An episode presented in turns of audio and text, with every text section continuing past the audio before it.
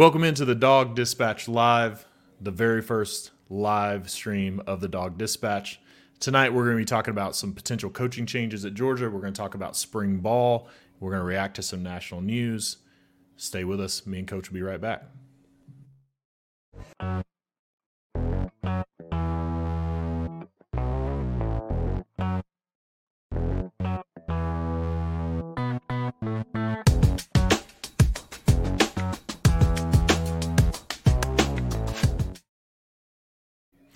All right, welcome in everybody. I'm Jon Smith at John Tweet Sports on Twitter. I'm here with my good friend Coach Hayes. Coach, how you doing today? John, I'm doing great, man. Looking forward to all the conversations we're going to be having tonight, no doubt. Yeah, should be a good time. So if you're just joining us, uh, like the video, subscribe to the channel. We're just getting started. We've been uh, really, you know, just thrilled with uh, the response Really thank you all for the comments. Thank you for the notes. Thank you for the tweets, all those things. Uh, just really appreciate all of it. And uh, we're looking forward to sticking with you for a long time here. So uh, before we jump into talking ball. Uh, I want to give a shout out to uh, Bulldogs battling breast cancer. So my buddy Dwight Standridge, uh, Jay and Teresa Abbott, um, they raised two hundred seventy-five thousand dollars, a record for Bulldogs uh, battling breast cancer. They give this money to St. Mary's Hospital um, in the Athens area for screening to help women get screened uh, for you know um, to preventative measures uh, for breast cancer. So, want to give a shout out to those folks. Um, I'm a proud supporter. This came in my golf bag. Uh, nice little, nice little sipping mug. So we got some nice, you know, apple juice in here tonight. Um, no doubt. a little apple juice uh, to keep everything everything smooth. So, um, coach, want to start with coaching changes. Uh, we have Brian McClendon left last week for Tampa Bay. There is a lot of um, reporting and smoke around Dell McGee obviously being a front runner for the Georgia State head coaching position. Uh, potentially, by the time folks watch this, if you're not tuned in the live stream, he may be the head coach um, at Georgia State. Um, you know, there's a, a, lot of conversation out there around who's going to replace, who's going to be Georgia's wide receiver coach, who's going to be Georgia's running back coach if Dell McGee leaves, all those things, right? Right. And we can talk about that. I'm happy to talk about uh, potential candidates. I think you know if, if folks want to hear about those, we can definitely share. What I want to talk about really though is is you know the continuity of the staff. Dell McGee, especially if he were to leave Georgia, I mean he's you know the the longest one of the longest tenured along with Glenn Schumann guys on this staff. Um, and I want to talk about you know just the impact of losing a coach. Like what what happens you know to relationships. So you were a high school coach for a long time. You know how uh, recruiting works. You know when these relationships start getting built. Um, what what void does it leave with the staff? And and really like as we think about coaching moves especially this late in the year you got another transfer window um, opening up in april. Um, right. what does it mean for the current guys that are on the roster that came you know to play for uh, for Dell McGee or Brian McClendon? Um, you know does it hurt relationships with recruits? Does it hurt relationship with current players? Um, you know, what's what what are your thoughts around you know coaching changes at this point in the year? Well, looking at it from the coach's perspective, what I see is the fact of relationships being built because it's a network that you have. You meet so many new people through your coaching.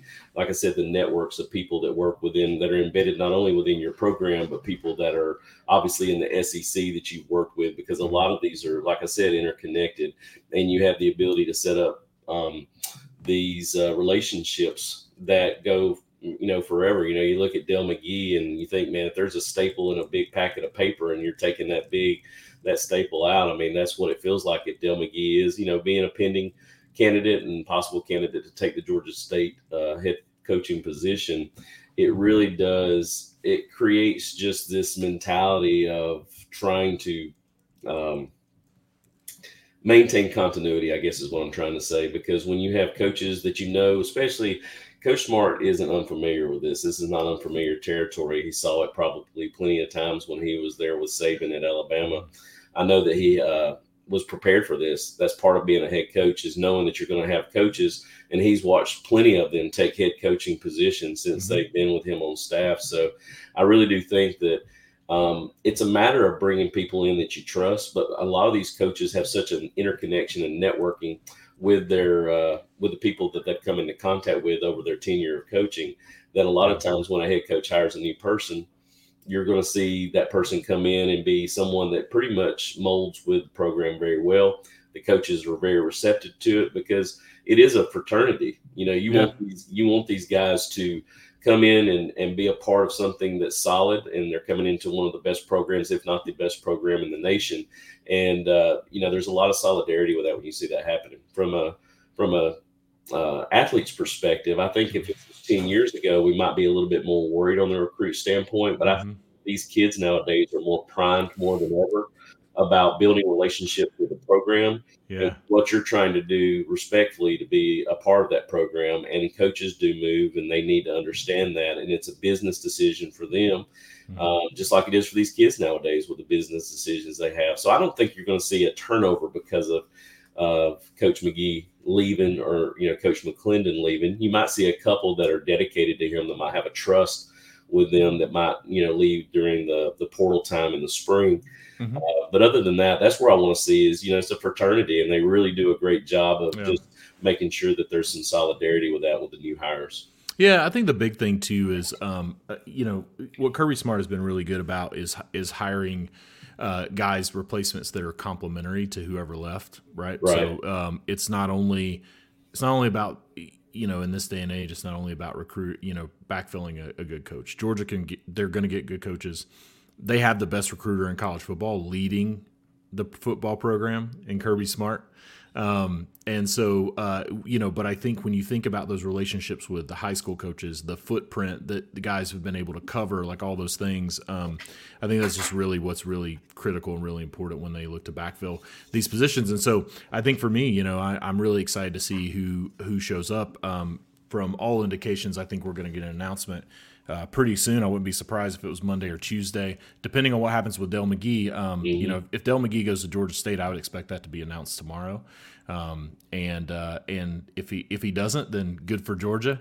Uh, if he does end up at Georgia State, then I think um, you know I think Georgia's going to end up with somebody. You know, maybe Jimmy Smith is a name that's been popping up a lot. Um, former. Cedar Grove former Cedar Grove uh, head coach who won four state titles, put 30 guys in Division One when he was a high school coach in the state of Georgia, so knows the state very well. Yeah. Has recruited the state, uh, has been a running back coach um, all of his career, and then Josh Crawford, I think, is a guy that's getting a look um, uh, at Georgia Tech that a, that a few um, outlets have have reported. Um, the the wide receiver the wide receiver uh, hire is is the one that's more intriguing to me, to be honest. Right. Like it's man, Georgia has not had a lot of success in recruiting that upper echelon elite wide receiver because of right. the way that Georgia approaches NIL.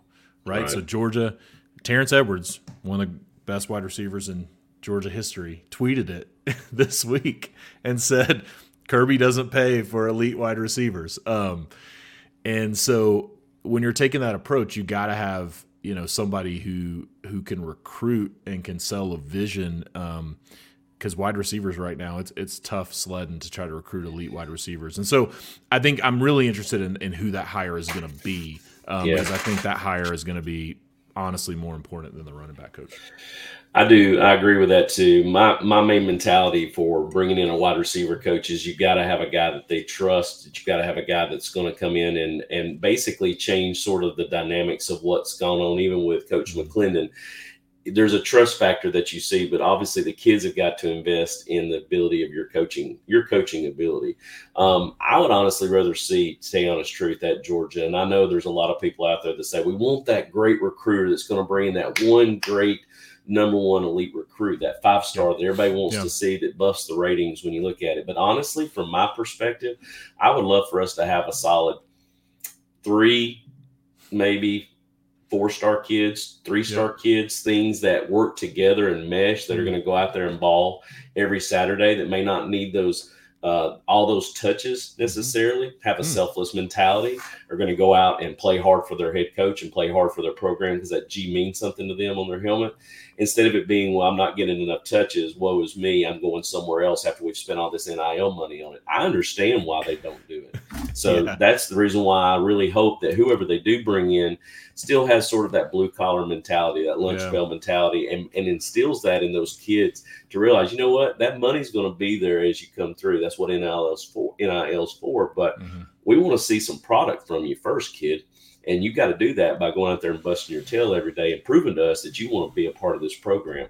If you have three or four solid kids doing that versus your one prima donna, then who gets his bag, you know, then I, I would take that all day long, twice on Sunday. Hey, listen, I love your perspective on that. I'm going to give the cynical side, the other side of it. Sure. AD Mitchell was a lunch pail kid, mm-hmm. wasn't a super highly rated recruit, came to Georgia, worked, you know, he transferred.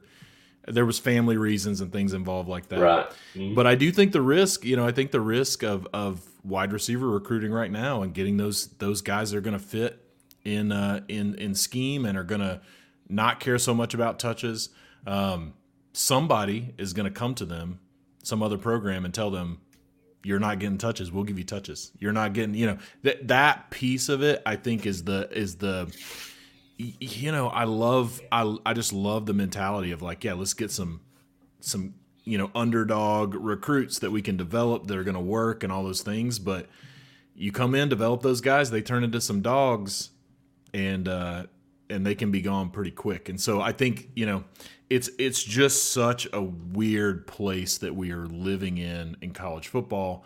Um, we'll talk about that in a little bit a little bit later because uh, you know a guy who's no longer coaching, uh, who has a very pretty high profile voice in college football had some things to say about that. Yes, he did earlier today too. Yeah. So, um, so with the, with the coaching change, you know, um, do you think when you look at this roster, and again, this is pure. I'm going to caveat every time we do a show I will caveat what what is what are things that we actually know and what are things that are just pure speculation. This segment is just pure speculation.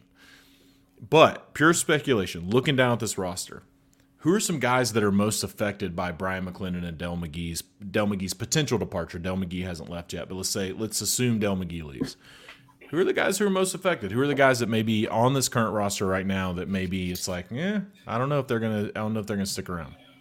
Well, I'm going to go running back side first because I think it's a little bit easier because I really thought this kid would probably be someone that might leave even if Dell McGee was still there just for the purpose of playing time.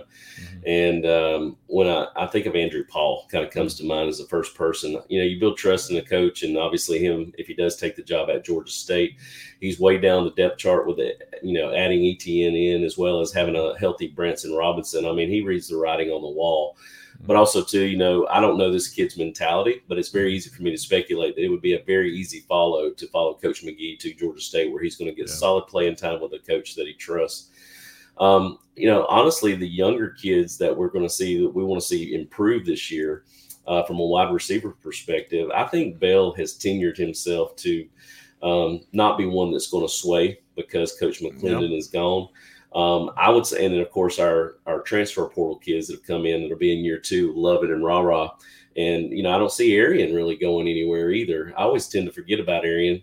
I really wish I wouldn't because I really do think he could contribute this year if he can, you know, solidify some of them catches that he's been missing here lately. But he got on a little bit of a track uh, towards the end of the year. But I'd say, I guess the only one that it really could affect is, um, you know, you want to say Anthony Evans, but you know, I'm really excited about Anthony Evans. I think Anthony Evans is going to have a uh, solid year this year coming out of the slot. I want to see that speed. I want to see those dynamics we saw from Florida State. You know, I, I think people kind of over speculate because they read these mm-hmm. tweets from these kids, and I know Coach Smart has a pretty high microscope on these kids who are um, who are sending out these uh, tweets about their coaches that are leaving, and you know just the smiley, not the smiley faces, but the crying faces emojis with a tear coming out. You know, you got to understand. I mean, these guys are kind of like father figures to them while they're here.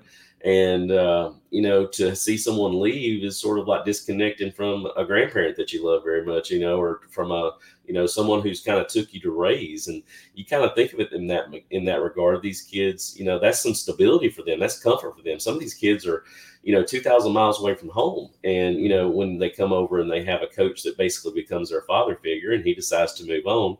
And uh, it, it, it happens but it's still not easy. Yeah. So um, I, I really don't see any wide receiver at all, whether it be, of course, the transfer portal kids coming over or any of the ones that are the incumbent, you know, are still there right now. I, I, don't really see any being affected by Brian McClendon, but I do see maybe possibly an Andrew Paul move if uh, if Dell McGee takes the uh, head coaching job at Georgia State. Yeah, yeah, and I think I think um, we know looking at that Georgia running back room with who Georgia took as recruits, who they took from the portal, and Travis uh, uh Etienne, Trevor Etienne. Yeah, Trevor. Um, I, I conf- confuse him with Yeah. his brother. Yeah, Um, but in, in taking Trevor Etienne, um, you know, it, I, yeah, we know we know that that that Georgia running back room. There's not uh there's some spots that Georgia still has to give up um, in this class, and I think uh, I think Dell McGee, if he if he were to move on again, um, uh, he hasn't yet, but if he were to move on, I think that's where you could see some of that come from. Yeah. Um, I well, cool. All right. Well, speaking of moving on, and speaking of uh, development, you were just talking about it, wide receivers. Um, let's talk about G Day. So uh, G Day was announced uh, for April the thirteenth, um, which you know, I mean, it's ma- it's Masters weekend, so. Mm-hmm. Um, all right, Kirby. Like you know, we see, we see you um, uh, competing with competing with Master Saturday. Uh, but no, G Day was announced for uh, for April the thirteenth. So that's that's just over fifty days from now um, until until G Day is here, which means we're in the throes, about to be in the throes of spring ball, right? Uh, About Right. to be in the throes. We're in the throes of conditioning, in the throes of of um, of doing a lot of a lot of drills, a lot of practicing now, but we're about to get into the full full spring camp, uh, spring ball portion. Tell me a little bit um, from your perspective. You know, what are three things that we want to see, and I'll give you my take too, that we want to see as G Day approaches, and what's most important for the team to be working on this time of year? Well, one thing you can't do as a coach, it's very easy when you got all the new recruits coming in. And I know there's already been some hype on certain kids that I've already, you know, speculated on uh, from all of our number one recruits to even some of the kids that weren't as highly touted as others. But um, you can't get excited about t-shirt all Americans because right now that's what you're dealing with. You got kids in t-shirt and shorts. Now they're busting their butt. They're in the weight room. They're getting after it. They're simulating drills. They're running seven on seven skellies, eleven on eleven team. Uh, but kids don't have pads on yet. Um, but what they do get to see here and the expectations they get to see is just that simplicity of going good on good and seeing step off, seeing defensive linemen get off the football and how they can beat a tackle, get around the edge. Uh, just speed and just footwork and agilities from a defensive back standpoint, linebacker standpoint, just having that natural knack of going to the football. You'd be amazed in the secondary of how when balls are in the air, how are thrown by your quarterbacks, how you'll have a kid who has great footwork, gets himself put into position, but doesn't understand going to attack the football. Yeah. And what you figure out in this whole process of the winter workouts, you figure out who has just that natural ability, that natural want to, uh, just to be in the right place at the right time. So it always seemed to me that skill players kind of showed more out during the off season because you know it's really hard to sit up there and pass pro when you don't have pads on. Mhm. But it re- it is real easy to line up to formations, call strengths, Yep. identify your um, formation sets, motions, get in man to man, all the things, and watch what your skill players can do against one another. So I'm hoping that we're getting healthy from the kids that are obviously a little banged up and injured from this previous year, any minor surgeries. There's always seemed to be a kid or two that's always got a minor surgery they have to deal with coming into the season. So hopefully we won't have too many of those, if all any, disclosed to us when we get started. But really, what you want to see is you want to be able to go to your board Mhm. after spring, after G Day, and be able to feel like, you know what, here's our starting seven on the offensive line. Yes, I said 7 Mhm. you know, because you feel like you've got the solid five, but you've got two um, Swiss Army knives that can go in at guard, center, or tackle at any time, and you provide you depth. That we, hey man, we've got ourselves a linebacker this year. You know, whatever that, you know, those talks that happen at the coaches' table that's very important. But the prep of just getting stronger, being in shape, being injury free, and hopefully identifying some key uh, role players that you may have not identified to start with before you know we get to the spring game. Yeah, um, I, I love that. You know, I think for me, I, th- depth is obviously critically important, and so I like. I think every position is that way, right? Like if you look at your really, you know, people, it's it's funny because like you're looking, you know, people you're you're looking for your your best eleven on offense and defense, but what you're really looking for defense is a totally different side of the ball, so we'll talk about that in a second. But right. on the offensive side of the ball, you know, you're really you're really looking for um, for really, you know, probably your best 17, 18.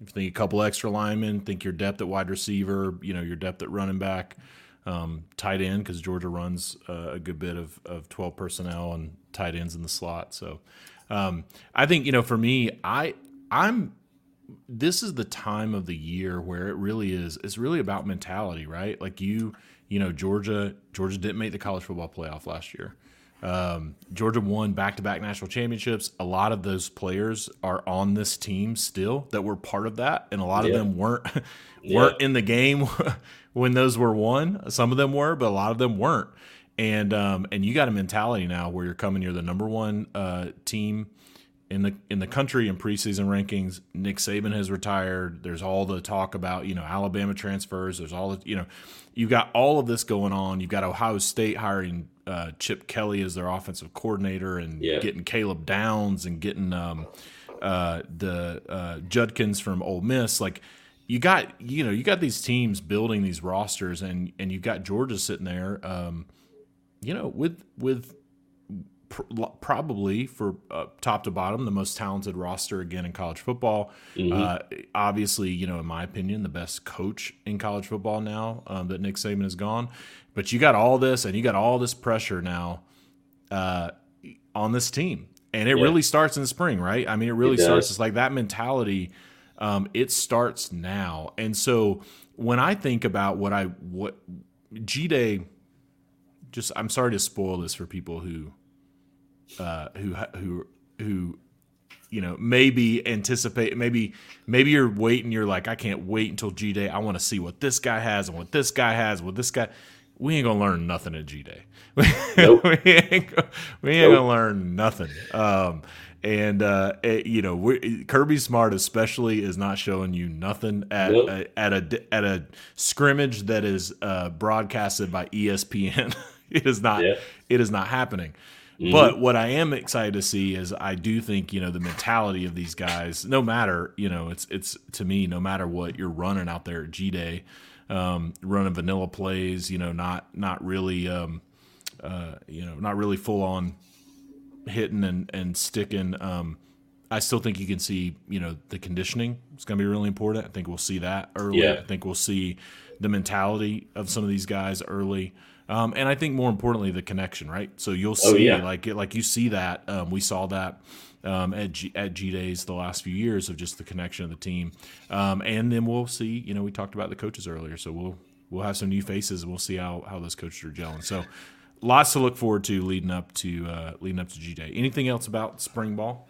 No, I was going to say too. A lot of times when you get to spring, you truly find out what the culture of your program is because that has to be instilled early. And you mentioned that, and I was just going to kind of um, come off of that that uh, storyline right there. Is that you will find out truly who your front runners are. When I call a front runner, you'll find out people who talk a big show, but when it comes to the point where it gets hard, Mhm. you find out who your true leaders are. You find out who the true core of your program is and the mantra that you're going to establish for your program that year. And that's what's nice about spring ball. And as it moves into summer, um, that even becomes more prevalent because then you start relying on those kids to establish the culture. Kirby said it so many times, and I think it's so well said because honestly, if you've got a program where your kids are the disciplinary action to the program, where they're the ones taking charge in the locker room, Yeah, and they're establishing those accountability with people that is a very well led locker room. That is a culture that you want in your program. And so i'm excited to see that as they move forward with these new youngins coming in and with the old heads that they have in there now so that's a big deal going from because now all of a sudden these guys that have been getting kind of hollered Yeah. at that's been getting whooped on a little bit now they're the big dogs and they've got to do the leading now so that's very important that they take that role and establish that new culture because even though we know what kirby's mentality is you still got a group of kids who are new you've Mhm. still got a good group of kids who are still acclimating and you've got a group of kids who know the system so bringing that all together and putting it in cohesiveness together is important as well yeah, man. Who are the who are the leaders? Who are the leaders? And and speaking of that, I mean, I would love I'd love your thoughts. I have my own opinions, but who are a couple of those names? Like, let's just name names. Who are we looking for for leadership from this team? Well, you know, the uniqueness is always you want your quarterback to be a primary leader, but I don't really think he's a vocal leader as much as and I know Kirby's mentioned that he he does his his his leading by what he does on the field. Yeah. And a lot of times that is important as well. But I would say you probably get a lot of leadership up front with your guys that are coming back and like Tate Ratledge, I think would probably be a good mm-hmm. fit on the line. Um, you know, from a running back perspective, you've got two guys that are leaving now. The the head uh, runners that are coming in are, you know, one kid was injured last year. Uh, another one's coming in from the transfer portal. Mm-hmm. Um, but to give you a mindset, I would say a lot of those guys are defensive minded guys. It always seemed to me in the locker room when I was a coach that it seemed to me the ones that always wanted to take charge were your guys on defense, and it was yeah. your linebackers, your you know maybe one of your heads at safety, maybe a D lineman. So you know Warren Brinson could be that fit, I'm sure. How yeah. about C.J. Bell? Maybe he becomes a more vocal guy this year. And typically, there's always an unspoken guy, a guy that's not necessarily talked about his field presence but yet he's still a vocal leader in the locker room because people respect him because he comes out every day working hard doing what's asked of him every day with a selfless mentality and that that goes a long way too because you know as well as I do, if you have good leadership and you have mm-hmm. guys that, you know, do their job and know mm-hmm. their role, as The Rock would say, you know, back in the day, know your job and, you know, do your yeah. role. Um, I feel like that is the kind of kids that we want to see. So those are just a couple that I think up off the top of my head at this point. Yeah, yeah. Malaki I, Starks would be another one, I think. Yeah, too. yeah. Shout out to uh, Armuchee High School in the '90s when I played. Um, you mentioned defensive leaders. I played outside linebacker, and I I was forced into the leadership role by uh, George Bobo, who was my coach, Mike Bobo's dad. Um, and he, man, I, the, the good coaches like like George Bobo, Kirby Smart, they'll find leaders. They'll find yes. they know they know how to push you. They know how to they know how to test you. They know how to how to force what they need out of you or right. Force you to a position where they realize they're not going to get it and they got to go find it. it. from somebody else. Yeah. Right. So when I look when I look at the list, I think some of the guys you named. I, I mean, I will say I think Carson Beck. I mean, I think I'll just challenge Carson Beck. I mean, I understand what I understand what Kirby's saying. Yep. And I think Stetson Bennett was like that a little bit too in his yeah. you know kind of first year, right? A little like wasn't you know really vocal guy, but by by his especially by his third season, I mean, he was a take charge by his third season as a starter. He was a take charge guy, and I yeah. think I think Carson Beck's gonna have to find enough of that inside of him, right? Like I don't right. think I love Carson Beck. I think Carson Beck is one of the best quarterbacks returning um, this season. But yeah. man, what I didn't love about Carson Beck is there were times where it was the quiet confidence, which I do, I really appreciate. Right. But there were times early in the season last year where I was like, dude, you got to be that dude. Yep. Like this team, the offense is not getting it done right now. You got to right. be that guy. Who you gonna look at when that situation's happening? And I will say, I will say, the one thing that define for me that defined why Georgia did not make the college football playoff. And this is going to be a little controversial, but I'm going to say it anyway. Say the it. Thing, the thing that defined it for me was in the SEC championship game there's a there's it went viral. There's a clear picture um, when Georgia runs, you know, a toss to the short side of the field, and you know whatever. Everybody talks about the play call, right? But what went viral was the the camera, you know, zoom in on Carson Beck, and Carson Beck says he shakes his head and he's like, "What the f are we doing?" Right as we're right. Walk, as he's walking off the field. You take charge, Carson Beck. You don't be asking what the f are we doing. You're the quarterback of this football team. Right. So you you know what I mean? Like you if it's not going right, it's on you and that's what Todd Monken and Stetson Bennett had that people you know, P- Todd Monken said it. Kirby Smart said it. Said, "Hey, Stetson's a competitor. He's not the easiest guy to coach. You mm-hmm. got to have that from your quarterback, and, and he doesn't have to be. He doesn't have to be a rah rah guy. He doesn't have to be, you know, any of that. But what he does have to be is in those moments, he's got to bow his chest and he's got to say, "I'm the quarterback of the University of Georgia, and we're I we are not losing this game. I exactly yeah. I'm not going to fumble this handoff. I'm not going to ask what the F are we doing. I'm not going to go in my shell. I'm going to lead this team. And I think right. that's the challenge for Carson Beck, number one, as a leader of the team. I, I agree with your assessment. You know, Tate Ratledge, I think, be, be a strong leader. Um, uh, I, I think, you know, in the in the wide receiver group, I think you got a couple of guys that that can step up. Oscar Delp, you know, has that potential as well yes. in the offense on the defense, I think it has to be. It's got to be those linebackers, right? It's got to be Smael Mondon. It's got to be C.J. Allen. It's got to be. it's got to be Malaki Starks in the back end. Those are your three kind of quarterbacks of the defense. Um, I'm also, you know, I'm also looking at Nazir Stackhouse. All right, you came yeah. back, buddy. That defensive line got pushed around a little bit last year. Yeah. You know who's going to be the guy on that defensive front that's gonna that's gonna prevent that from happening too. Well, so, know, yeah, a lot ahead. of questions about no, a lot of questions about leadership for me. Yeah, and it's really tough because sometimes that's not something that's learned. You have to. Mm-hmm. I mean, it's not something that's like in you. It's not in Yeah, it's not natural, right? Yeah, it's yeah, not natural. It's not in your blueprint. So mm-hmm. it has to be kind of a learned mentality. And some people learn it. Some people yep. don't do a very good job. And what we may be seeing is the adaptation of Carson Beck learning to be the yeah. leader that we're asking him to be, like you say. Um, you know, when I look at CJ Allen and I think about Smael Mondon and those guys, you know, I, it, it, takes me back to the clip where Nakobe Dean absolutely chews Channing Tindall out. That's the kind of mentality where it's tough love, brother. I love you, man, but you just screwed up, and you by you screwing up, you create a whole conundrum. Mm-hmm.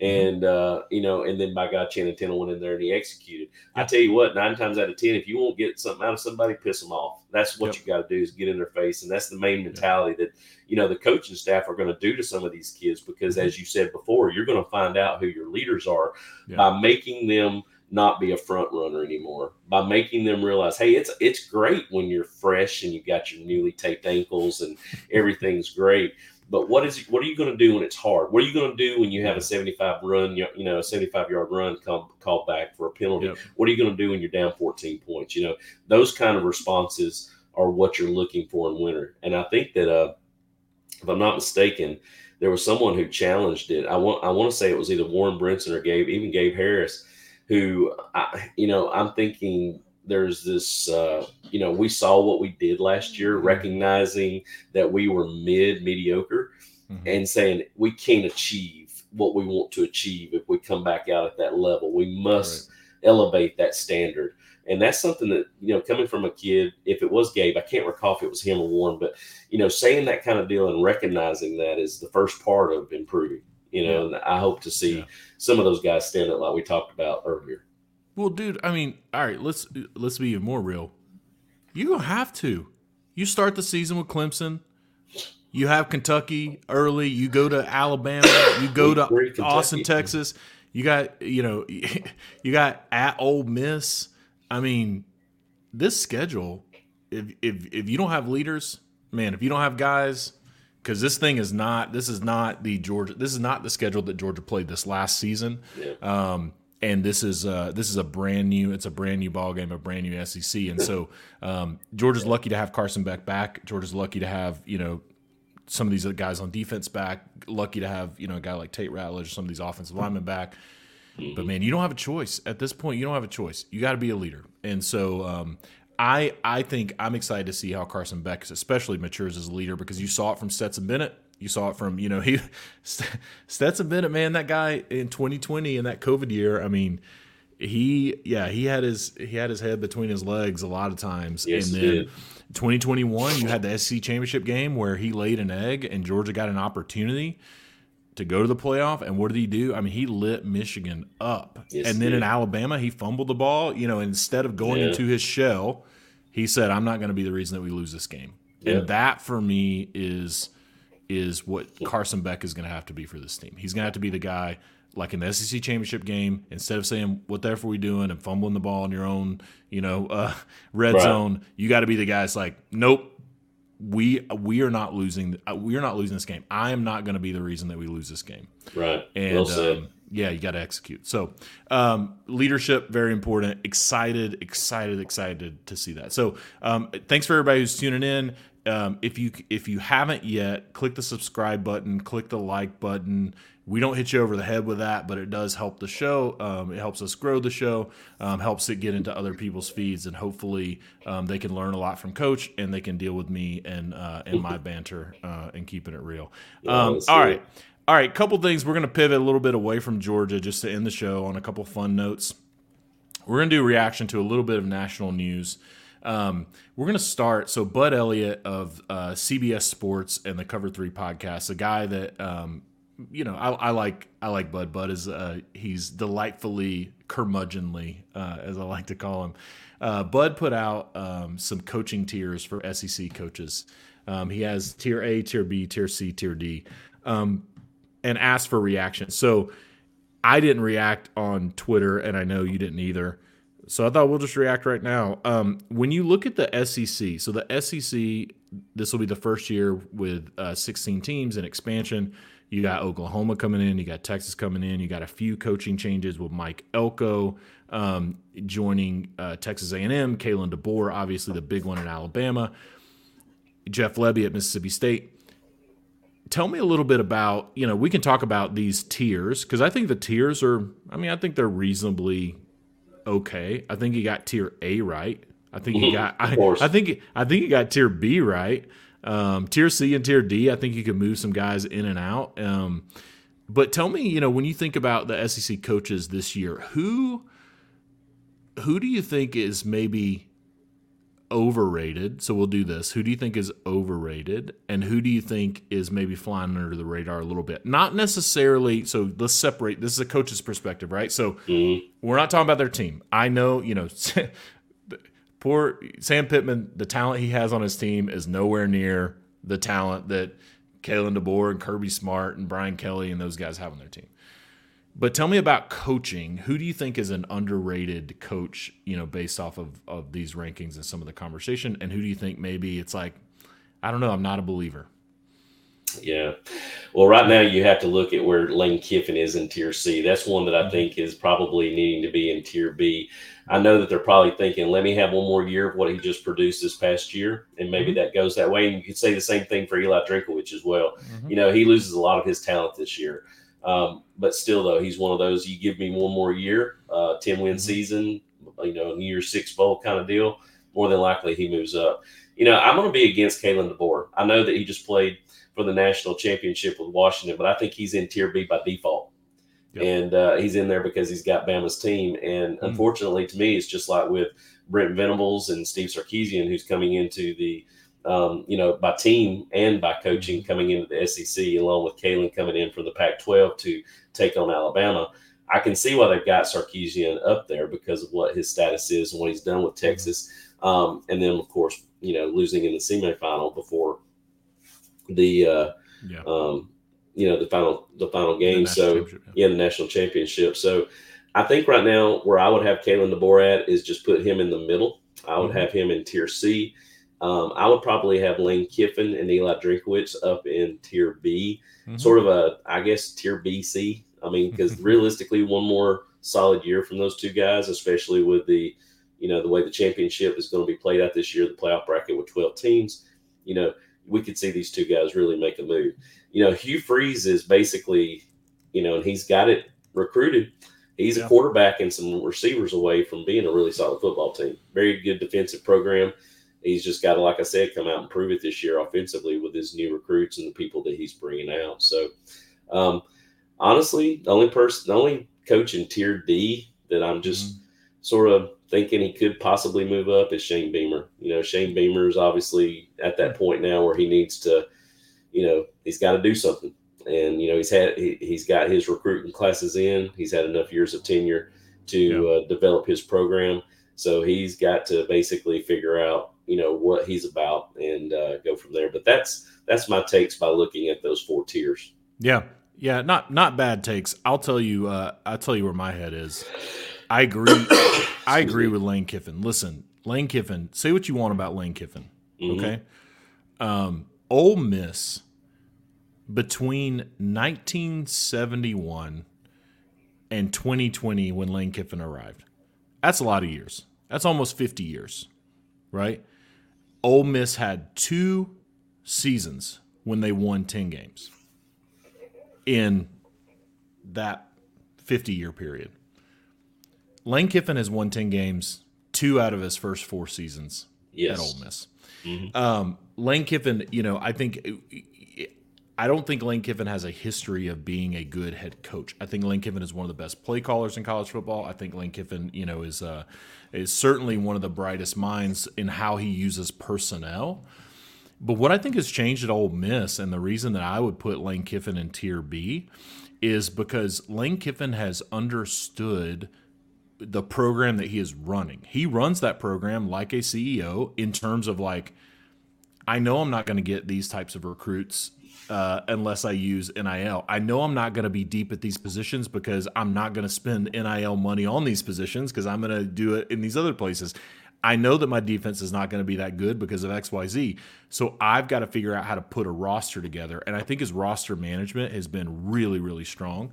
So that's why I'd move Lane Kiffin into t- into tier B. That's. I'm not a yeah, not a believer in Kalen DeBoer. I listen, I'm sorry. I was uh, I'm not. I was on a on a show recently and somebody asked uh, for a grade for for Alabama's hire for Kalen DeBoer and uh, and I gave it an F. Mm-hmm. And I don't I don't apologize for giving it an F. The reason being is is Kalen DeBoer. Um, I think you can see it right. The proof is always in, you know, the proof is in the pudding, as they say.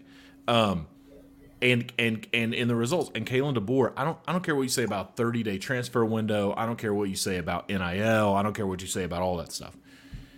Kalen DeBoer, Nick Saban had built an elite roster at Alabama, and Kalen DeBoer lost a lot of it right away. He also yes. went out and the and the staff that he put together, right, is a good he put together a good coaching staff but he did not put together a good recruiting staff. And I and I think making some of you know reading between the lines, it's it's almost like you're making these assumptions that like this yes. this, this A is going to recruit itself. And I'm like, right. no, you better have some dogs on that staff. Now he just mm. hired C, he just hired Christian Robinson, C Rob, um, former Georgia linebacker to coach linebackers. I think I think that guy's a really good recruiter. Yes. I think he has some good recruiters on his team, but man he lost a lot of recruiting talent um, and lost a lot of talent out the door. And to me, that's why I think you know he tier B. Um, also, I, I, would say too, I, I, I understand what he did at Washington in two years. I understand that he won a lot at Fresno State, but the but the actual tr- the actual track record for me is not there either. So I'd move, I'd bump Kalen DeBoer down. I'm not sold on Steve Sarkisian. I think he I think he can be in the same. Um, uh, conversation as Lane Kiffin. Um, I do like the culture that he has built at Texas. I'm not sold on him as as a head coach. I think for similar reasons as Kalen DeBoer. Um, but uh, but I do think you know I'm okay with him being a tier B. Um, I'll tell you one that I would drop down to tier D, and I'll just I'll just say it. Tennessee fans, come on at me. Come on. N- not a believer in Josh Heupel. Yep. Not a believer. Not a believer. I think Josh Heupel uh, had the had the benefit of um, Hendon Hooker, Jalin Hyatt, like those guys. Um, uh, but man, you you see when the SEC has started figuring out that offense. Yes, it's it's. I'll say it. I mean, come on, come on at me, but it's it's gimmicky. It's gimmicky. Going out past the numbers, spreading people out, taking first reads. It's not it's not a sustainable winning formula in the SEC. Mm-hmm. And I also think like um, last year, I, I'm also gonna I'm also gonna dock Josh Heupel a few points for not starting Nico. It's like, dude, you got this guy. Like exactly. Joe Milton was not it. You got this guy over yeah. here. I, you know, I understand co- quarterbacks got to develop. I understand you got to show you know loyalty to your guy, but man, play the kid. Like, come on. Um, Tennessee yeah. wasn't. They weren't in contention for anything. Uh, you got to play the kid. So. Um, uh, I think you know. I'll always say. I'll always say Mark Stoops is a little underrated. Um, I don't think he necessarily should be in Tier B, but I do think you know he, he may be underrated. Um, uh, and then I think you know I I, I think there should be a tier there should be a tier E for uh, for Billy Napier. Uh, yes, man, Billy Billy is fumbling the bag big time at Florida. Um, yeah. So so that's my initial reaction to that too. So um, all right, Bud, uh, we gave you a reaction. Uh, I'll I'll clip it and tweet it to you. Um, there you go. All right, if, if you're hanging in there with us, uh, if you haven't subscribed yet, go ahead and subscribe. Hit the like button. Uh, we got one more thing to talk about before we get out of here. Nick Saban has uh, maybe found his his retirement calling, where he's going to um, uh, he's going to be an ambassador for college football. Uh, there's an ESPN article Chris Low uh, put out, and Nick Saban had this quote. Now this is a long quote. I'm going to read it. Um, so we can talk about it. Uh, but um, Nick Saban was asked about, you know, would he would he consider being if there was a commissioner in college football, uh, would he consider being, you know, the college football czar, I guess, for lack of a better word? And what he yeah. said, this was his response. I'm not really looking for a job, but I do know I'd like to impact college football the best way I can, whether it's being a spokesperson or anything else. Listen, I'm for the players. It's not that I'm not for the players. Okay. When you're starting the quote with, like, hey, listen, it's not that I'm not for the players, but, right. you know, um, but he said, I want to see the players have a great quality of life and be able to create value for themselves. But we've gone to nobody talking about education, nobody talking about creating value for the future, to, t- to talking only about how much money I can make while I'm in college. I think the consequence of this could come down to the road when some of these guys get 28, 29 years old, that maybe they didn't prepare, prepare themselves for when they can't play football anymore, which is what you should do when you go to college. Mm. Coach, tell me a little bit about, um, you know, there's a lot in there. We don't yes. have to react to all of it. But tell me a little bit about when you hear Nick Saban say things like, we're not talking about education anymore. We're not talking about, you know, preparing for after football anymore. We're only talking about how much money I can make. What's your uh, what's your initial reaction to those comments? Uh, I say bravo to him because now he's finally getting to express some feelings that he probably couldn't say when he was a head coach. And honestly, to be able to get that off his chest, I'm sure was very rewarding for him. He probably felt like a breath of fresh air. But he says a lot of truth in that because what's happened now is we've become, it seems to me that we're migrating. And as long as there's not any framework put into place for what we're seeing, uh, we're going to basically see college football become a minor league system for the NFL. Mm-hmm. And, uh, you know, what he's looking at from that standpoint is that there's no ramifications of what the long term uh, or the longevity of what this kid is coming to school because initially, when you had a kid coming in, you're looking at it from a standpoint hey, we are paying for your education to go to school to earn a degree that's going to be rewarding for you so that when mm-hmm. football's over with you have the ability to go achieve and still be productive in life because necessarily believe it or not all these football players that we consider to be in high regard mm-hmm. you're only going to see a small percent of that go to the nfl and then even that if you think about it what's the average i wish i knew this these metrics but what is the average nfl career for say a skill player at certain positions. I know there's some that you know fit or outliers to it, but you know, you even look at the NFL career, even if they get that big million millions of you know multi-million dollar contract, how are they, you know, what how are they utilizing that money? Are they setting themselves up for financial security down the road? And you hear so many horror stories about that kind of deal. And now what's happened is that's matriculated down to the college level. And I think that's what Saban's trying to address is that what he watched and witnessed and evolved with was to start with having kids that were high end recruits, figuring out ways to make them productive over their time while in college, make them look and understand their future, what life would be like if they didn't make it in the NFL. What are you going to do post, you know, playing football again, not being able to put, you know, put the pads on again. Yeah. And I think that's what he's trying to get across to these kids is now it's the it's the get rich quick mentality. It's what's what's mine today or what's mine yesterday, you know, instead of it being what's my future hold for me? Mm-hmm. Because when football's over with, what am I going to be able to rely on that's going to substantiate me as I work into my 30s and 40s and 50s when I can't play the game anymore?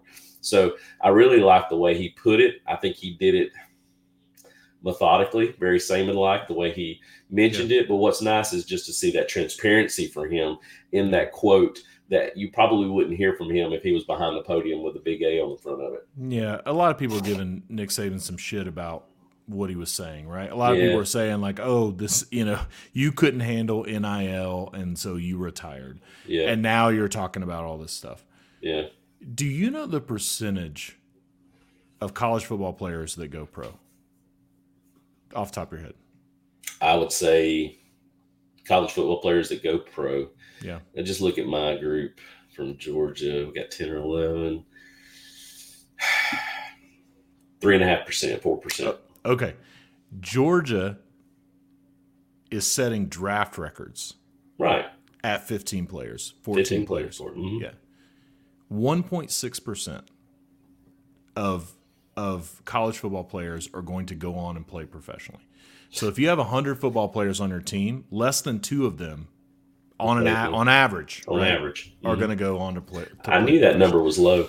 Very low, yeah. And so, so even in the Power Five, even in the highest, um, you know, the upper echelon of the pro, of programs, it's to your point, it's it's it's three four percent. So it's three or four out of a hundred at, at those even the highest level programs, right? And mm-hmm. so, um, I think what Nick Saban was saying, which I which I do agree with, is like, dude, most of y'all, when I look at y'all, and when I say y'all, I mean college football players as a whole collectively, Power Five, Group of Five. Um, let's let's just talk about Power Five. You know, Power Five, sixty something teams times let's say eighty five scholarship kids. Like, right. you know, looking at that number, Nick Saban is saying majority y'all are going to go pro in something other than football. Right. Um, y'all ain't going pro in football. And so I think what I think I think my only issue is is his um, you know, it's just a comment about how much money I can make in college instead of focusing on my education.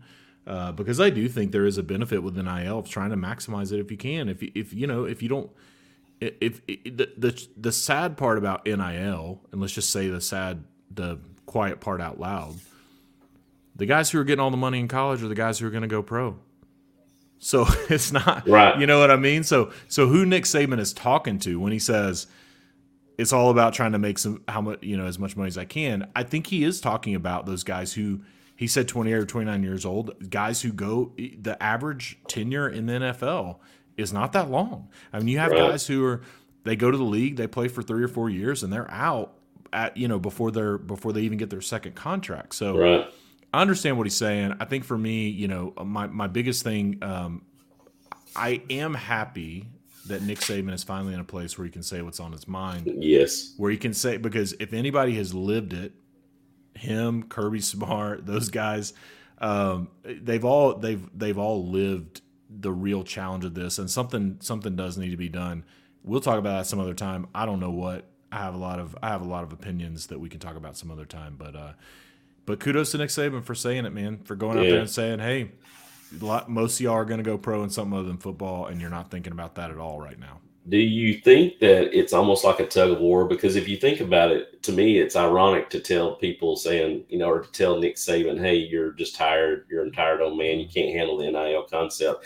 But do you think that all of a sudden this new involvement of what he's having to deal with was contradicting what he's trying to preach in the culture of this program, and that was constantly in conflict with one another, and he was probably more mentally exhausted from trying to to continually keep the culture of what he wanted to do versus what was being forced upon him that he really yeah. couldn't control too. Yeah, I mean, I think I think maybe there there may have been some of that. You know, I think it is the job is clearly much more demanding. The job is clearly much more complex. The job, you know, you do have to re-recruit your roster. I think Nick Saban. I don't know that much of that played a part in Nick Saban not being the coach of Alabama anymore. Yeah. I think played more of a part as Nick Saban's 72 years old. Yeah. And he said it, you know, he said it. Like, I think for him, the expectations he has for himself and for his program when he felt like he couldn't, he didn't have the energy to live up right. to those expectations anymore. Right. He was out, and yeah. I think I think that's a very Nick Saban way to go out. It's like I, I'm too old to give this the the effort that I know it needs. Right. Um, but I do, but I think all those all those factors did play a part. But I think ultimately, the guy was just old, and yeah. I don't I don't say that flippantly, but it's like you know, sit we're all gonna, you know, knock on wood, we're all gonna live to be there and feel that at some point. And um, yeah.